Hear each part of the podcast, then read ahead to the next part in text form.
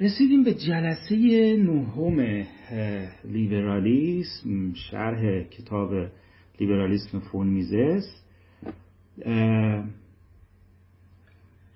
این جلسه فکر می‌کنم که فصل اول که مبانی لیبرالیسم هست رو تموم بکنیم. بریم فصل دوم که برای خود من جذابتره درباره مباحث اقتصادیه.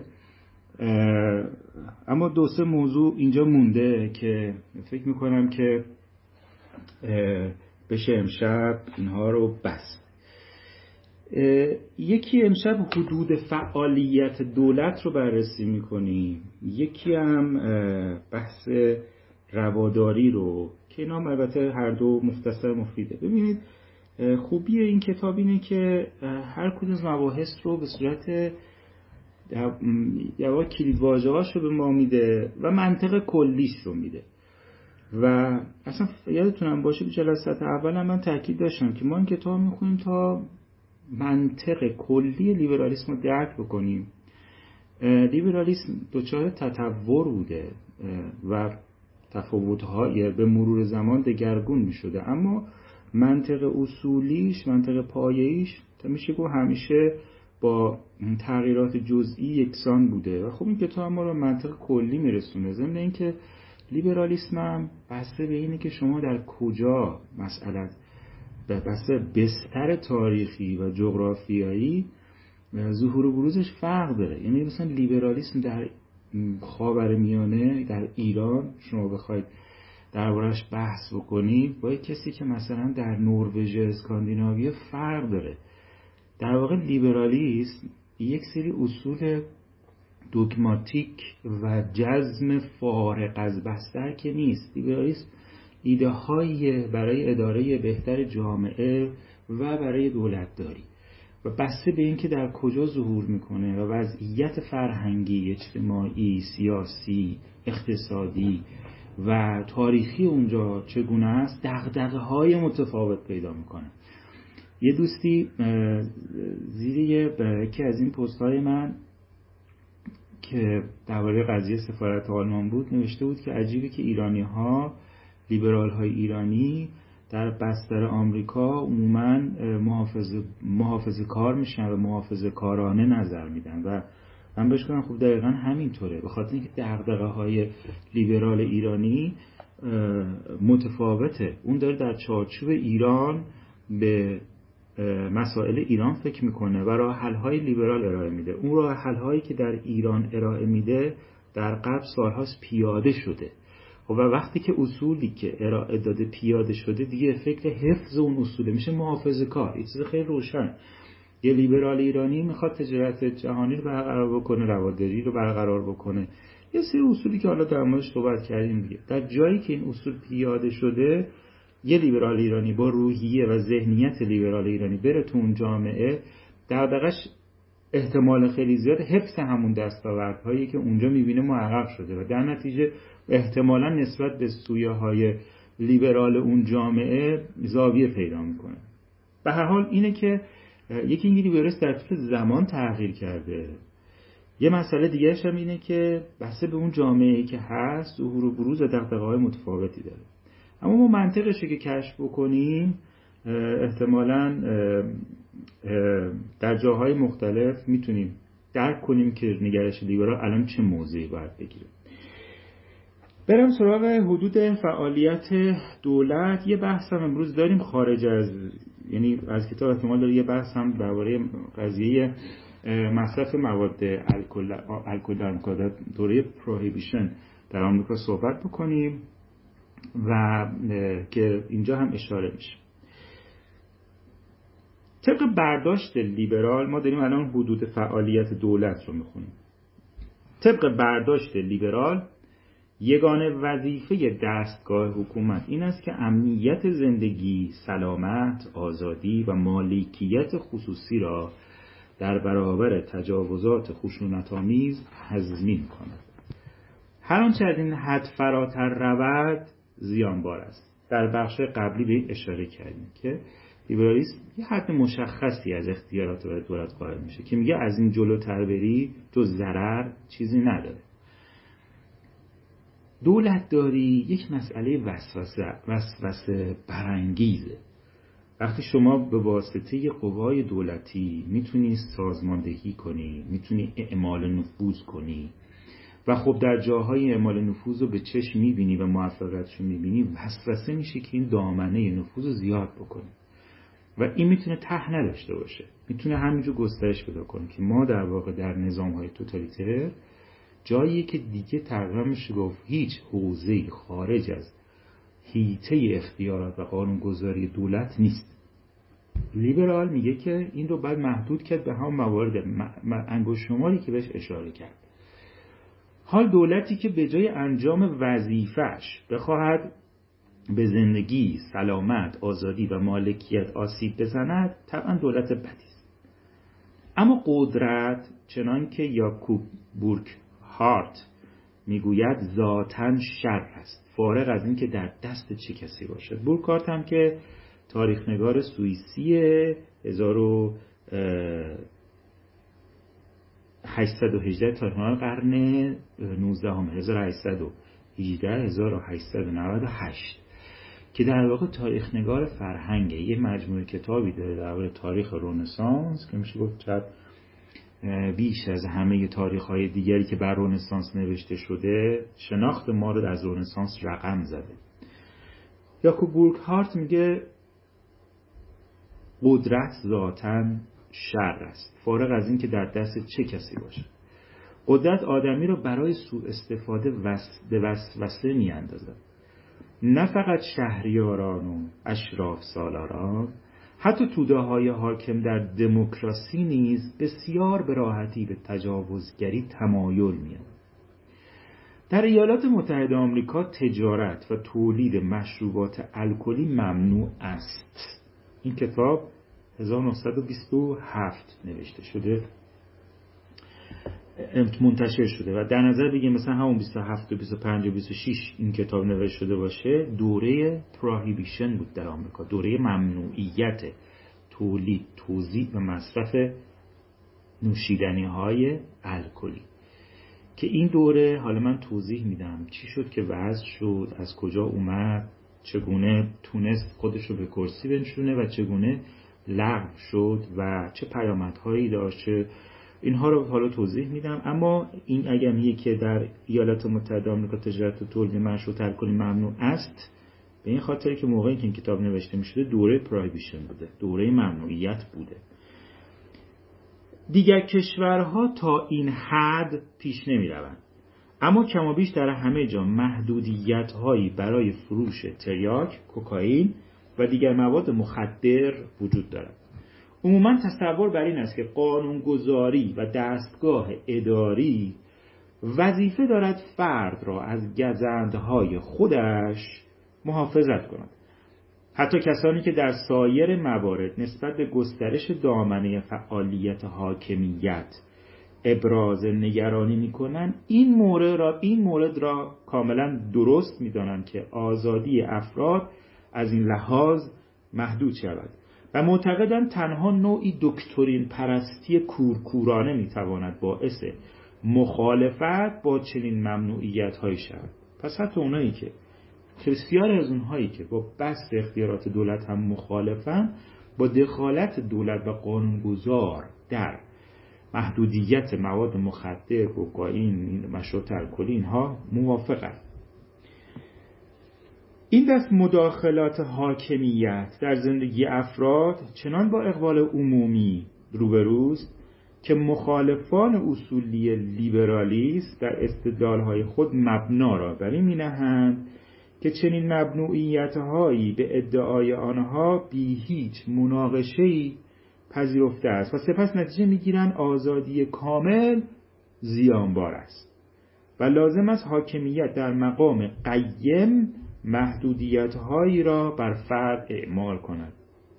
به این ترتیب دیگر پرسش این نیست که آیا حاکمیت باید فرد را محدود کند یا نه بلکه این است که این محدودسازی تا چه حد باید باشد. خب ببینید من برم سراغ پرایویشن در آمریکا که دوره خیلی خاصه. یعنی معمولا افراد خبر ندارن که اونا که با تاریخ آمریکا آشنا نیستن از دوره پراهیبیشن خبر ندارن. بله یه دوره در تاریخ آمریکا بود که تولید توزیع و مصرف مشروبات الکلی بالای نیم درصد در سراسر آمریکا ممنوع بود. که این میشه سال 1920 تا 1933 ببینید ممنوعیت تمایل به ممنوعیت مشروبات الکلی به طور کلی در از میانه قرن 19 هم در کشور اروپایی و خود آمریکا وجود داشت و گروه هایی بودن که از منع مصرف از منع تولید و مصرف مواد نوشابه های الکلی و کلا شراب و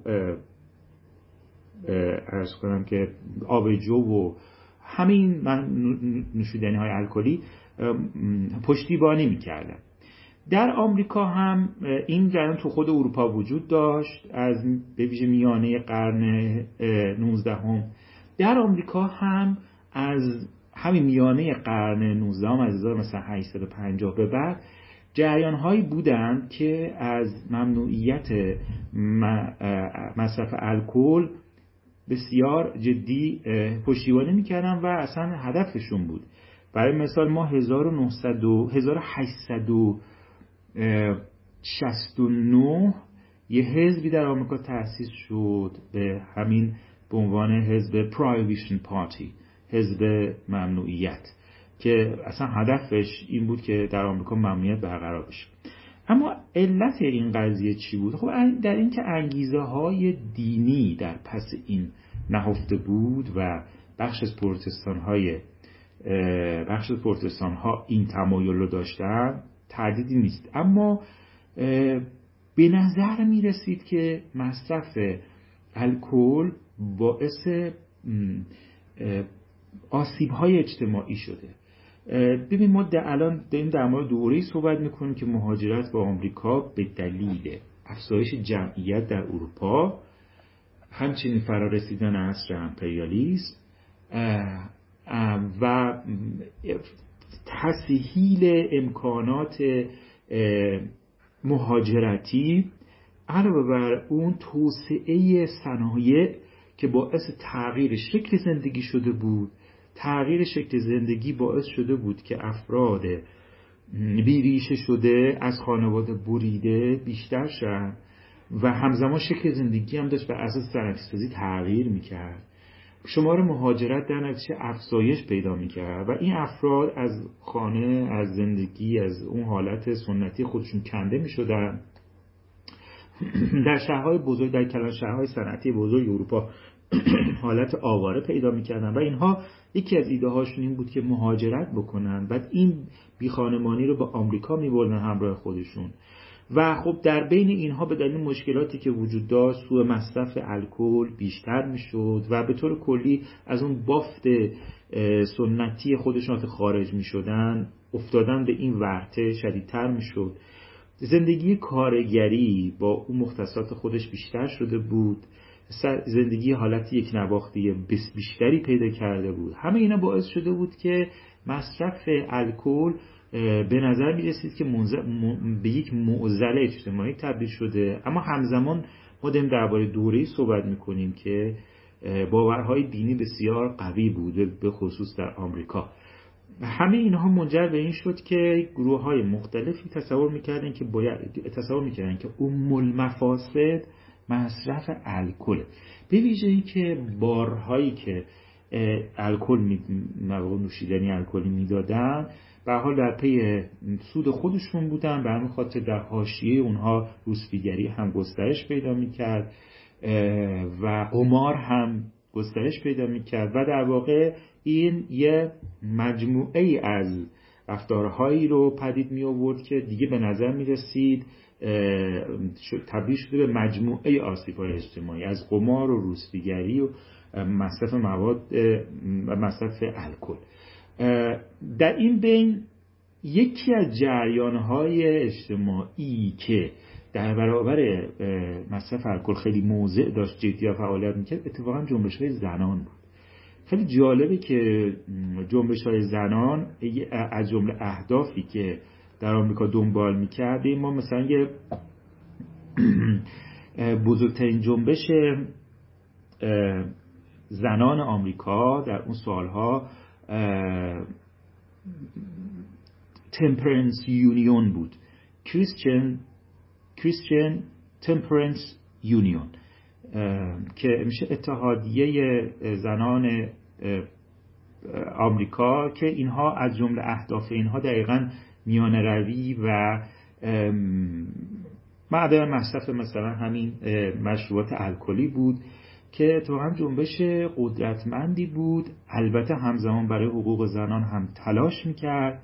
این اتحادیه زنان آمریکا زنان مسیحی این در اواخر قرن 19 تشکیل شد و یکی از دلایلی که زنها خیلی چیز بودن خیلی علاقمند بودن به ممنوعیت الکل این بود که به عنوان خودشون قربانی مصرف مواد مخد... مصرف الکل می‌دونستن.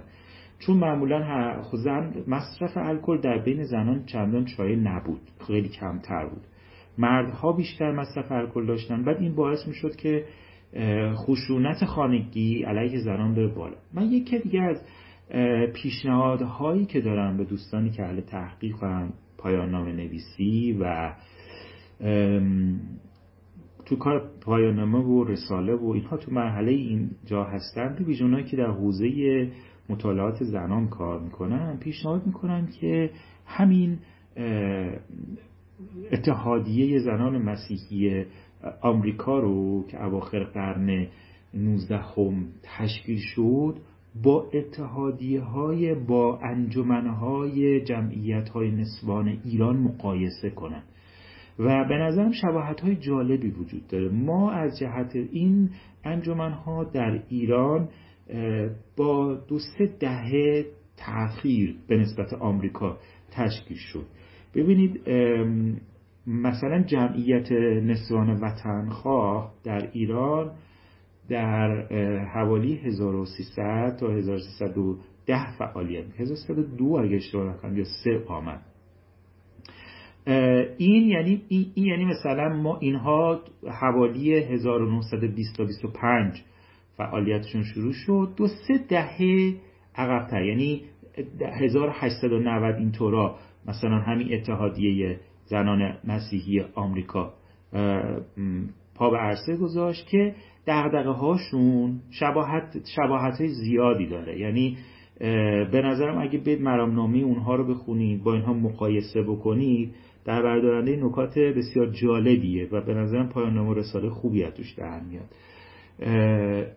این شباهت خیلی جالبه. این کارت این شباهت خیلی جالبه که بین دقدقه هایی که جنبش زنان در آمریکا داشته دو سه دهه قبل از جنبش ایران تقریبا یکسان بوده. یعنی خیلی جالبه که شما اگر مرامنامه اتحادیه های انجمن های زنان ایرانی رو حوالی 1923 بخونید یکی از مسئولان دقیقا همین رفتار با زنهاست همین مصرف مثلا الکل و مواد مخدره. که دنبال رفع اونها بودن مسئله بهداشت زنان بود و همچنین حق رأیشون در ایران آموزششون. خیلی عجیبه که شباهت زیادی داره و همونها با دو سه دهه. یعنی خیلی اختلاف عجیب و غریبی نیست. صحبت 20 سال اختلافه هم. پس یکی دیگه جریان هایی که خیلی روی این مسئله در آمریکا تاکید داشت همین بله. به این ترتیب در ایالت می‌دونید که خب آمریکا یه ساختار فدرالی داشت ایالت هایی بودند که رفته رفته ممنوعیت مصرف الکل رو در خودشون برقرار کرده بودند. تا اینکه 1917 1916 در 23 ایالت آمریکا ممنوعیت الکل برقرار شده بود. که از این 23 ایالت 17 ایالت با رفراندوم با همه پرسی این محقق شده بود. پس تا اینجا میشه گفتش که پیشروی خزنده ممنوعیت الکل در آمریکا داشته. تا اینکه می‌رسیم به 1900 می‌رسیم به 1917 17 در سنا مطرح میشه. و رفته رفته هم در, هم در سنا رأی میاره. یه لایحه یه, یه عنوانش دقیقا اینه. ماده الحاقی شماره 18 ماده الحاقی شماره 18 به قانون اساسی آمریکا اضافه میشه که این تصویب میشه. در ابتدا ویلسون رئیس جمهور آمریکا از امضای این قانون خودداری می‌کنه در واقع وتو می‌کنه. اما چنان یک این در بین سیاست مدارای آمریکایی نفوذ پیدا کرده بوده تمایل به این قانون که آرایش به دو سوم می‌رسه در سنا و مجلس نمایندگان و دیگه رئیس جمهور نمی‌تونه وتو بکنه. به این ترتیب 1920 این قانون ممنوعیت توزیع و مصرف مواد مخدر تولید و توزیع و مصرف مواد الکلی نوشابه های الکلی در آمریکا تصویب میشه. یه بحث دیگه هم این بود که دولت مردا دو سه عامل دیگه هم داشتی. گفتنش جالبه. یکی این که دولت مردای آمریکا یعنی الیت سیاسی که به هر حال قرار این سیاست ها رو دنبال و پیاده کنن نسبت به بحث مالیات ناراضی بودن. تصور می‌کردن که خب ما الان از این آبجو سازی ها داریم مالیات میگیم آبجو سازی سایر تولید کنندگان مشروط الکلی مالیات می‌گیریم. از 1913 مالیات بر از 1913 مالیات بر مصرف اگه اشتباه نکنم وضع شد و خب این مشکل مالیاتی رو حل کرد. از طرف دیگه یه عامل دیگه ای که این هم باید بگم خیلی تاثیر داد جنگ جهانی بود. می‌دونید که تو جنگ جهانی آمریکا خب خیلی دیر هنگام علیه آلمان وارد جنگ شد. این فرهنگ آب جنوشی خیلی آلمانی بود. اصلا از میانه قرن از میانه قرن 19 هم از 1860 تا 70 که آلمانی های زیادی به آمریکا رفتن تولید آبجو رو با خودشون به اونجا بردن. همزمان خب روش های مدرن ایجاد شد زراعت گسترش پیدا کرده بود و از همه اینا مهمتر اینه که امکانات توزیع گسترده تری فراهم شده بود. و بعد بحث تبلیغات هم مطرح شده بود. همه اینا باعث شد که این احساس پدید بیاد که این این آبج و نوشی و اینا یه رفتار آلمانیه. آمریکایی جماعت این کارا رو نمی‌کنه. پس نفرتی هم که در جنگ ایجاد شده بود و آلمانی بیزاری که پدید اومده بود هم بهش کمک کرد. یعنی می‌خوام بگم مجموعه ای از عوامل بود. شاید واقعا به هر حال از جهت جامعه شناختی و یا به قول جامعه شناسی سیاسی سواله که چطور می‌شد در آمریکا ممنوعیت الکل رو وضع کرد؟ به حال در کشوری که جزء کشورهای فوق لیبرال بود. هم همین مجموعه ای از عوامل دخیل بود که یکیش هم آخرش همین بحث جنگ. به این ترتیب معاملات وضع اما ولی افتاد مشکل ها یعنی داستان و مشکلات تازه از وضع ممنوعیت الکل شروع شد. درد سرها تازه شروع شد. خب شما نکته دقیقا اینه. به سادگی نمیشه افرادی رو که یک عادتی دارن عادت مصرف الکل دارن منعشون بکنی. یعنی به یک باره این اینطور نبود که به سادگی بشه. کلا در کل آمریکا 2300 تا یه افراد اندکی معموران نظارت بر ممنوعیت بودن. خب برای کشوری با بزرگی 2300 اصلا عددی رقمی نبود. علاوه بر اون خود دولت ویلسون هم رغبتی به اجرای این قانون نه. دولت هم رغبتی نداشت که اینو بگیره. و مخاطر شل گرفته شد. این شل گرفتن منجر به چی شد؟ منجر به این شد که مسئله مشروبات الکلی تولید و توزیعش کامل افتاد دست گانگسترا دست مافیا کوزا نوسترا یعنی شاخه ایتالیا شاخه آمریکایی مافیای ایتالیا و همچنین کسایی مثل آلکاپون که ما خیلی خوب میشناسیمش. در واقع شد این ممنوعیت الکل شد مثل یه هدیه الهی یه فرصت خیلی بزرگ برای کیا؟ برای خلافکارا. به یک باره خلافکارا یه کالایی دستشون افتاده بود که مصرف میلیونی داشت و همه جا نفوذ داشت و در این حال ممنوعی حاکمیت توان نظارت درست برای ممنوعیت رو نداشت. شبکه گسترده قاچاق نوشیدنی الکلی برقرار شد. همین آلکاپونی که ما خوب میشستیم خیلی فیلم دربارهش هست به عنوان که از شش شاخصه گنگستر دهه 20 آمریکا. این توی کوبا ویلا داشت اونجا دپوی مشروبات الکل داشت که اینا رو با قایق می به آمریکا. خلاصه پول هنگفتی جاری شد به سوی کجا؟ به سوی شبکه های مواد شبکه های قاچاق نوشابه های الکلی. یعنی در واقع اصلا نتیجه چیزی شد که هیچکس انتظارش رو نداشت. البته اونایی که اندیشه های حالا بودن کسایی که همون موقع با این قانون مخالف بودن. اما به حال اون موقع کسی حرف اونها رو قبول نمی‌کرد دیگه. درک نمی‌کردن که این مذرات داره. نه اجرا شدنیه نه. ضمن اینکه اون کسایی اون کسایی که عادت داشتن به مصرف با ممنوعیت که نظرشون عوض نمی‌شد. برای ممنوعیت امکاناتی وجود نداشت. همه چی به نفع کی تمام شد؟ به نفع تبهکاران به نفع خلافکاران. علاوه بر اون بحث سلامت و اینها هم که خیلی مطرح می‌شد که آقا به هر حال قطع مصرف باعث سلامت میشه هم مضر بود.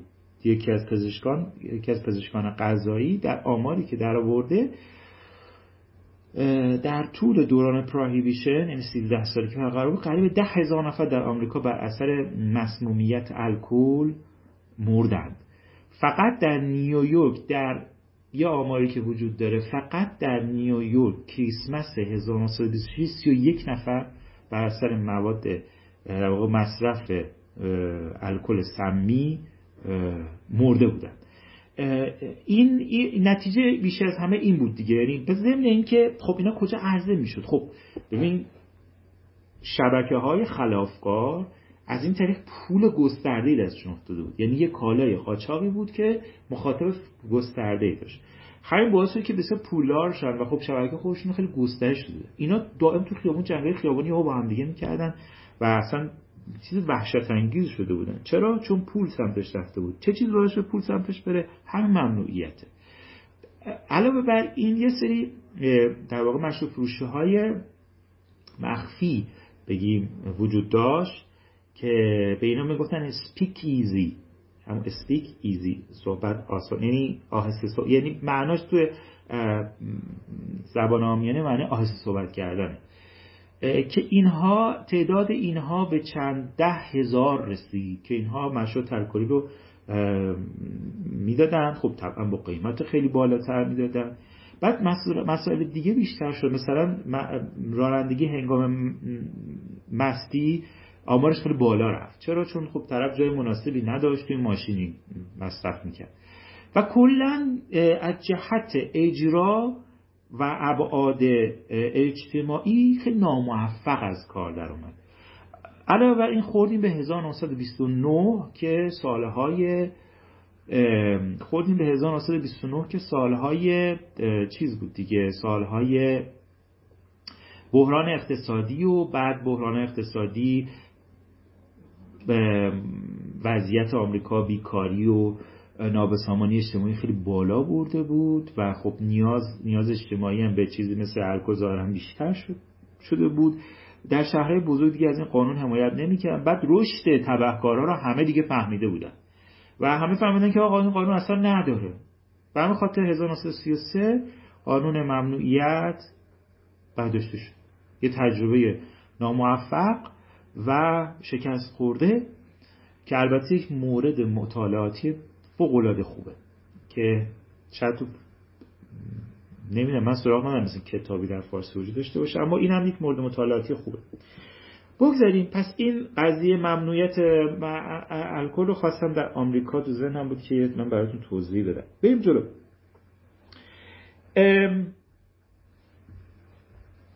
کجا بودیم؟ اینجا بودیم.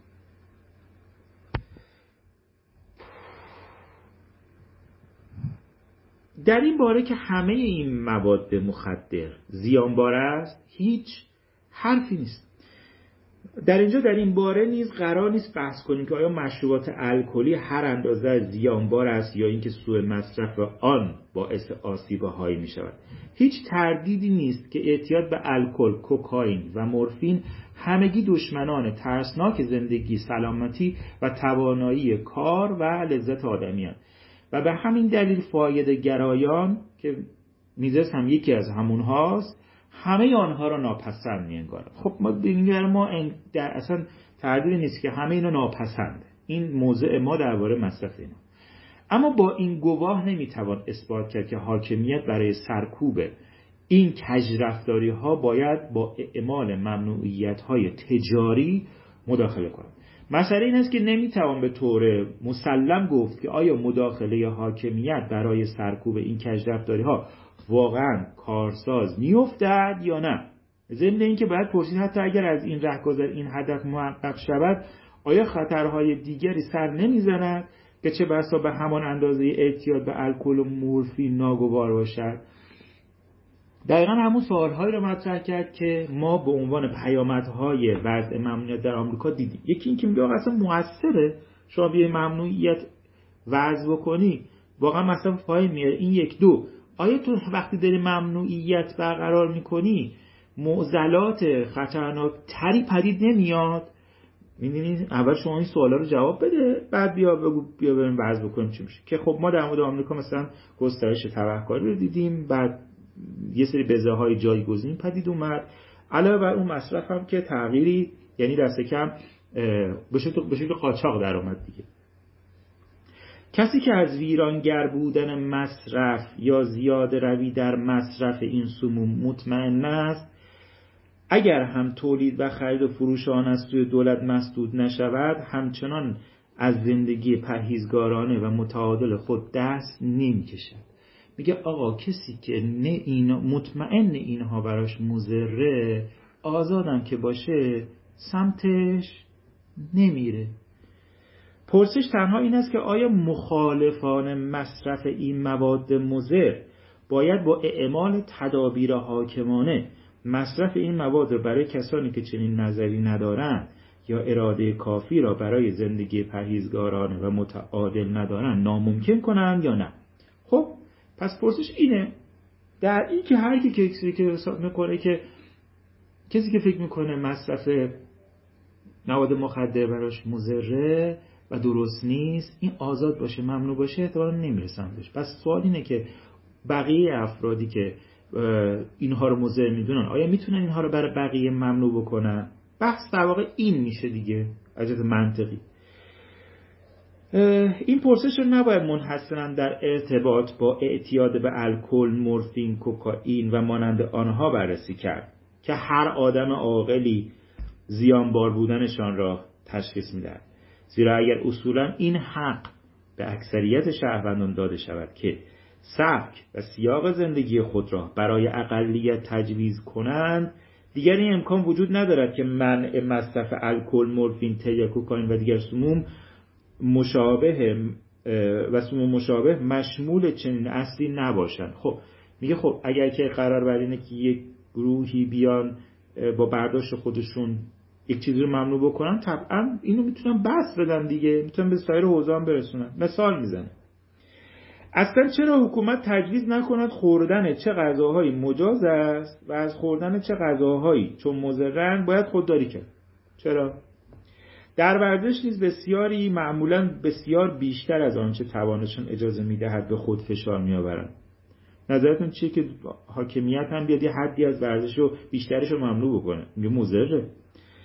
چرا حکومت در این مورد مداخله نکند؟ افراد بسیار کمی متوجهند که در زندگی جنسیشان نباید زیاده روی کنند و به ویژه به نظر برای کسانی که پا به می‌گذارند فهمیدن این مسئله دشوار است که دیگر باید در این مورد پرهیز یا میانه روی پیشه کنن. در این باره چی؟ دولت مداخله بکنه دیگه ها؟ اما بسیاری خواهند گفت اینا ادامه میدن.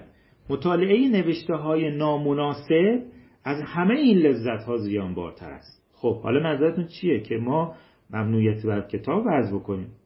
مثلا خوندن یک کتاب مستحجم خوندن یک کتابی که محتوای نامناسب داره و همون اندازه می‌تونه یا حتی خیلی بیشتر از مصرف برخی مواد می‌تونه مضر باشه دیگه. پس همین منطقه می‌تونیم به اون هم پس بدیم. آیا به مطبوعاتی که با پسترین قرایز انسانی سوداگری می‌کنن باید اجازه داد روح انسانها را تباه کنن؟ نباید از نمایش تصاویر مستحجن اجرای نمایش های کثیف و خلاصه از هر گونه اقواگری غیر اخلاقی جلوگیری کرد؟ و آیا اشاعه آموزه های غلط درباره همزیستی اجتماعی انسان ها و ملت ها نیز زیانبار نیست؟ مثلا کسی که میاد مدل حاکمیتی دیگر رو تجویز می‌کنه مثلا کمونیسم در یک نظام لیبرال جنون رو گرفت؟ داره می‌پرسه. آیا باید اجازه داد کسانی بر تبل جنگ داخلی خارجی بکوبن؟ اینا که میان مثلا دائم حرف از این می‌زنن که آقا بریم حمله کنیم بزنیم بکشیم اینا چی؟ و آیا باید اجازه داد با نوشته ها و سخنرانی های موهن حرمت کلیسا تخریب شود؟ می‌دونی منظورش چیه؟ منظورش اینه که اینجا مسئله اینه که یه گروهی از جامعه مسئله برداشته. برداشت یه گروهی از جامعه اینه که فلان چیز مضره فلان چیز آسیب می‌زنه. می‌خواد بگه که اگر که این قرار باشه واگذار بشه به حاکمیت خب حد که نداره. هر کسی می‌تونه اون یه بخشی رو به برداشت خودش مضر تشخیص بده. و محض این هم که اکثریت رو پشت خودش دید اون رو ممنوع بکن. که البته نمونه این هم در آمریکا در همین مثالی که آوردم و توضیح دادم می‌بینیم دیگه. چنان که می‌بینیم به محض اینکه اصل عدم مداخله دستگاه حکومت در همه مسائل زندگی فرد کنار نهاده می‌شود به اینجا می‌رسیم که باید زندگی را تا ریزترین جزئیات قاعدمند و محدود کرد. من البته تاکید چیزی بکنم. میزوس اگه مثال مواد مخدر اون مواد و الکل اینها رو زد می‌خواست این مثال خیلی بارز بیاره. در کل به هر حال روشنه که می‌خواد بگه که حاکمیت باید در حوزه هایی که لیبرالیسم میگه سلامت صلح آزادی مالکیت. در اینها باید نظر اگه بیا توی حوزه تصمیم گیری درباره زندگی فردی منظور میده اینه. میگه باش بیا در مورد حوزه مصرف فردی اما ببخشید این حدش کجاست؟ شما می‌تونی حدش هم برای ما مشخص بکنی. اصلا این ته داره. در واقع این ته در واقع این ته نداره. بلکه به سلیقه اکثریت ربط داره. سلیقه اکثریت اگر حکم بکنه که هرچی حکم بکنه عملا اون اجرا میشه دیگه. یعنی طبیعی دیگه. اکثریت وقتی احساس بکنه که مثلا پوشیدن لباس قرمز خوب نیست خب می‌تونه اعمال بکنه دیگه. پس مسئله اینجا اینه که اصل اصل یعنی لیبرالیسم باید یک چیز جواب بده. آقا حوزه اختیارات دولت چی؟ پیشتر گفته دیگه چقدر. اینجا در واقع می‌خواد بگه آقا اگه این حد بشکنی ببین ته نداره. حد یقف شما کجاست؟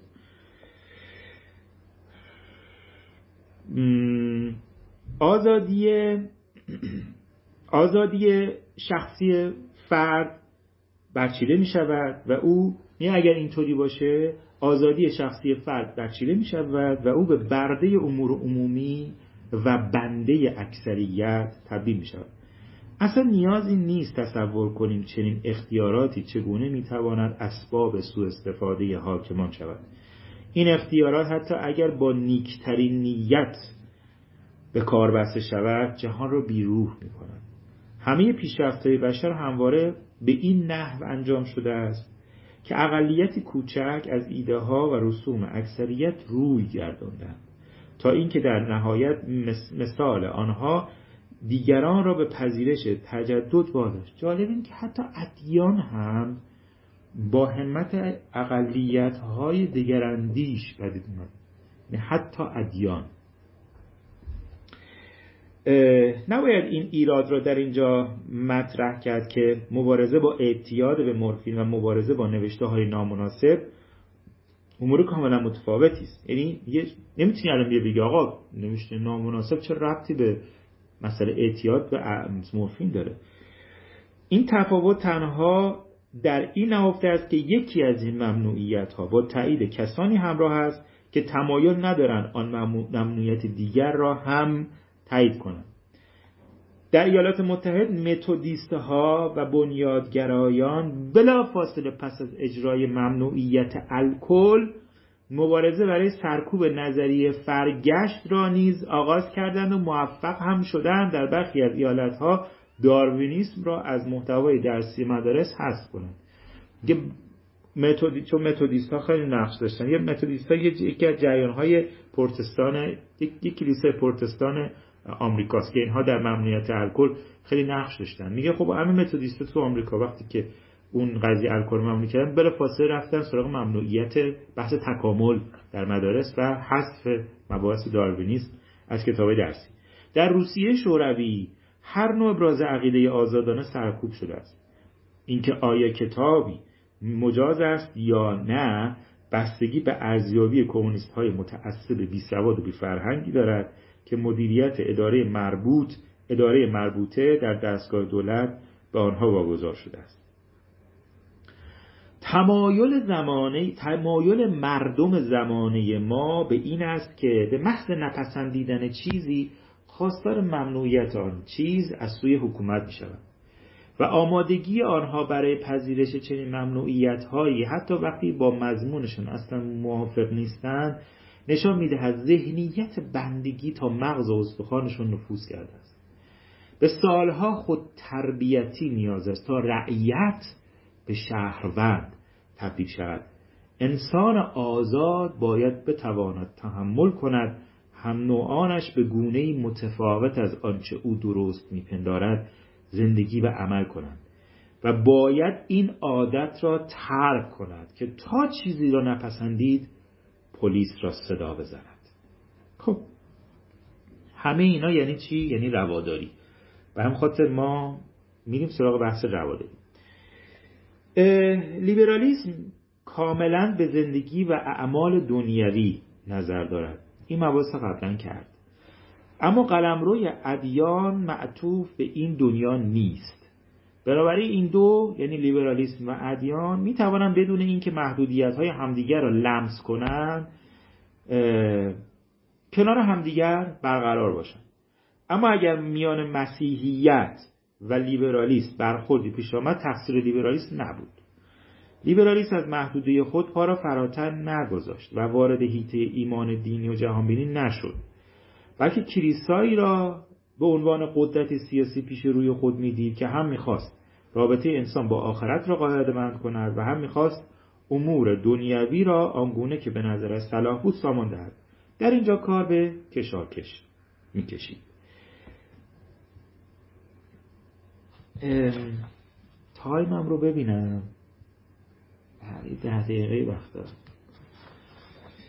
پیروزی لیبرالیسم در این نبرد چنان مقهور کننده بود که کلیساها ناگزیر شدند ادعاهایی را که برای هزاران سال مسررانه توانسته بودند حفظ کنند برای همیشه کنار بگذارند سوزاندن مرتدان پیگردهای قضایی دادگاه های تفتیش عقاید و جنگ های مذهبی امروزه دیگر به تاریخ پیوسته است.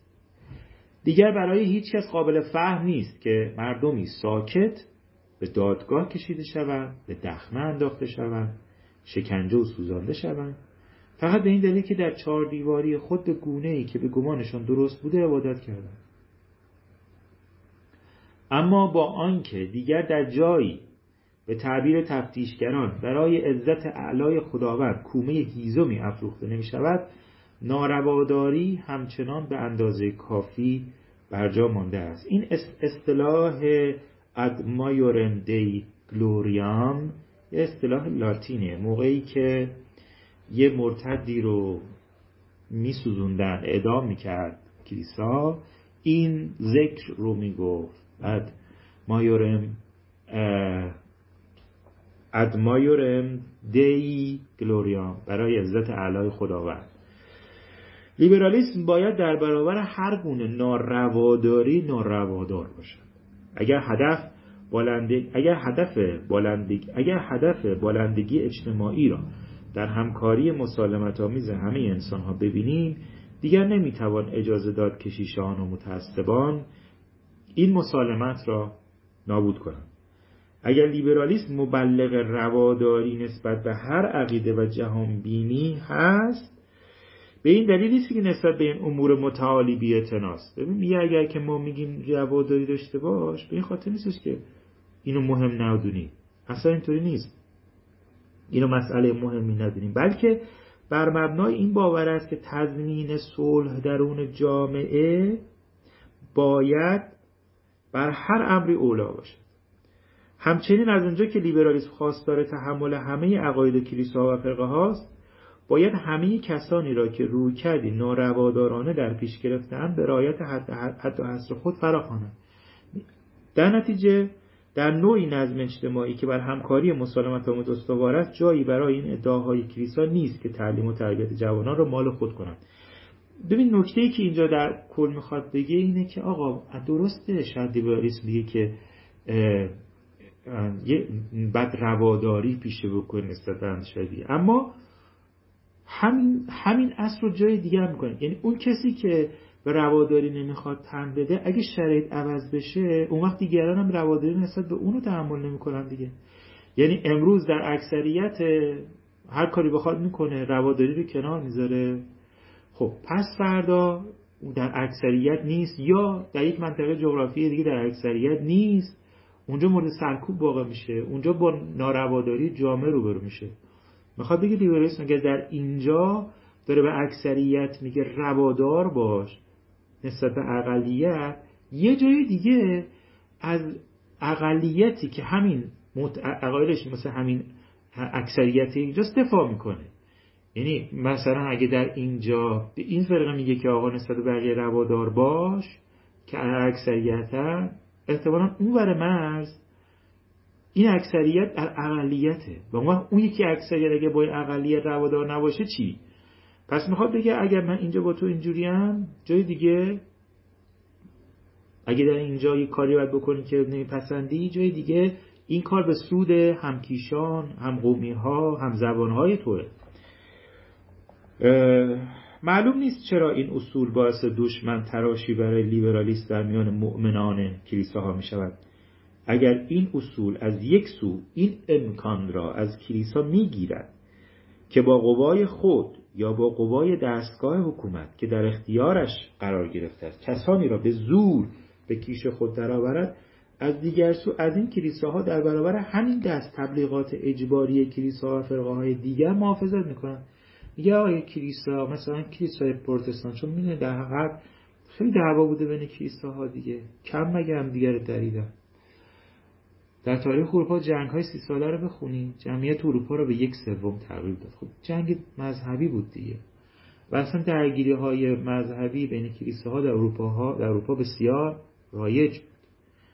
می‌خواد بگه اگر که به طور کلی میگه اگر که لیبرالیسم یه چیز از این دست کلیسا می‌گیره از اون دستش بهش پس میده همون رو که همون شرش همون چیزی توضیح بده. لیبرالیسم آنچه را از یک دست کلیسا می‌گیرد از دست دیگر به او پس می‌دهد. مؤمنان غیور نیز باید اذعان کنند که لیبرالیسم هیچ دخل و تصرفی در حوزه ایمان انجام نمی‌دهد. همان کلیسه ها و فرقه هایی که وقتی دست برتر را دارن از تعقیب دگراندیشان خسته نمی‌شوند در جایی که خود را در اقلیت می‌بینند دست کم برای خودشان خواستار رواداری هستند. اما این درخواست رواداری با آن درخواست رواداری که لیبرالیسم مطرح می‌کنه سر سوزن یکسان نیست. لیبرالیسم بر اساس اصول خواستار رواداری است نه بر اساس فرصت داره لیبرالیسم حتی برای آموزه های آشکارا محمل برای عقاید گمراهانه جنونآمیز و خرافات بچگانه نیست خواستار رواداری است. لیبرالیسم در همه جا خواستار رواداری است چه برای آموزه ها و عقایدی که آن را برای جامعه زیانبار و مخرب می‌داند و چه برای جهتگیری هایی که خود خستگی ناپذیر علیهشان مبارزه می‌کنند زیرا آنچه لیبرالیست را برای میدارد خواستار و تضمین کننده رواداری باشد نه ملاحظه محتوایان آموزه ها بلکه این آگاهی است که تنها رواداری می‌تواند آن وضعیت صلح اجتماعی را ایجاد و حفظ کند که بشر در صورت فقدان آن دوباره به ورطه نامتمدن و فلاکت زده صده های گذاشته فرو میافتد. لیبرالیسم مبارزه با حماقت یاوه گمراهی و شر را با اسلحه اندیشه انجام می‌دهد. نه با زور و سرکوب محض.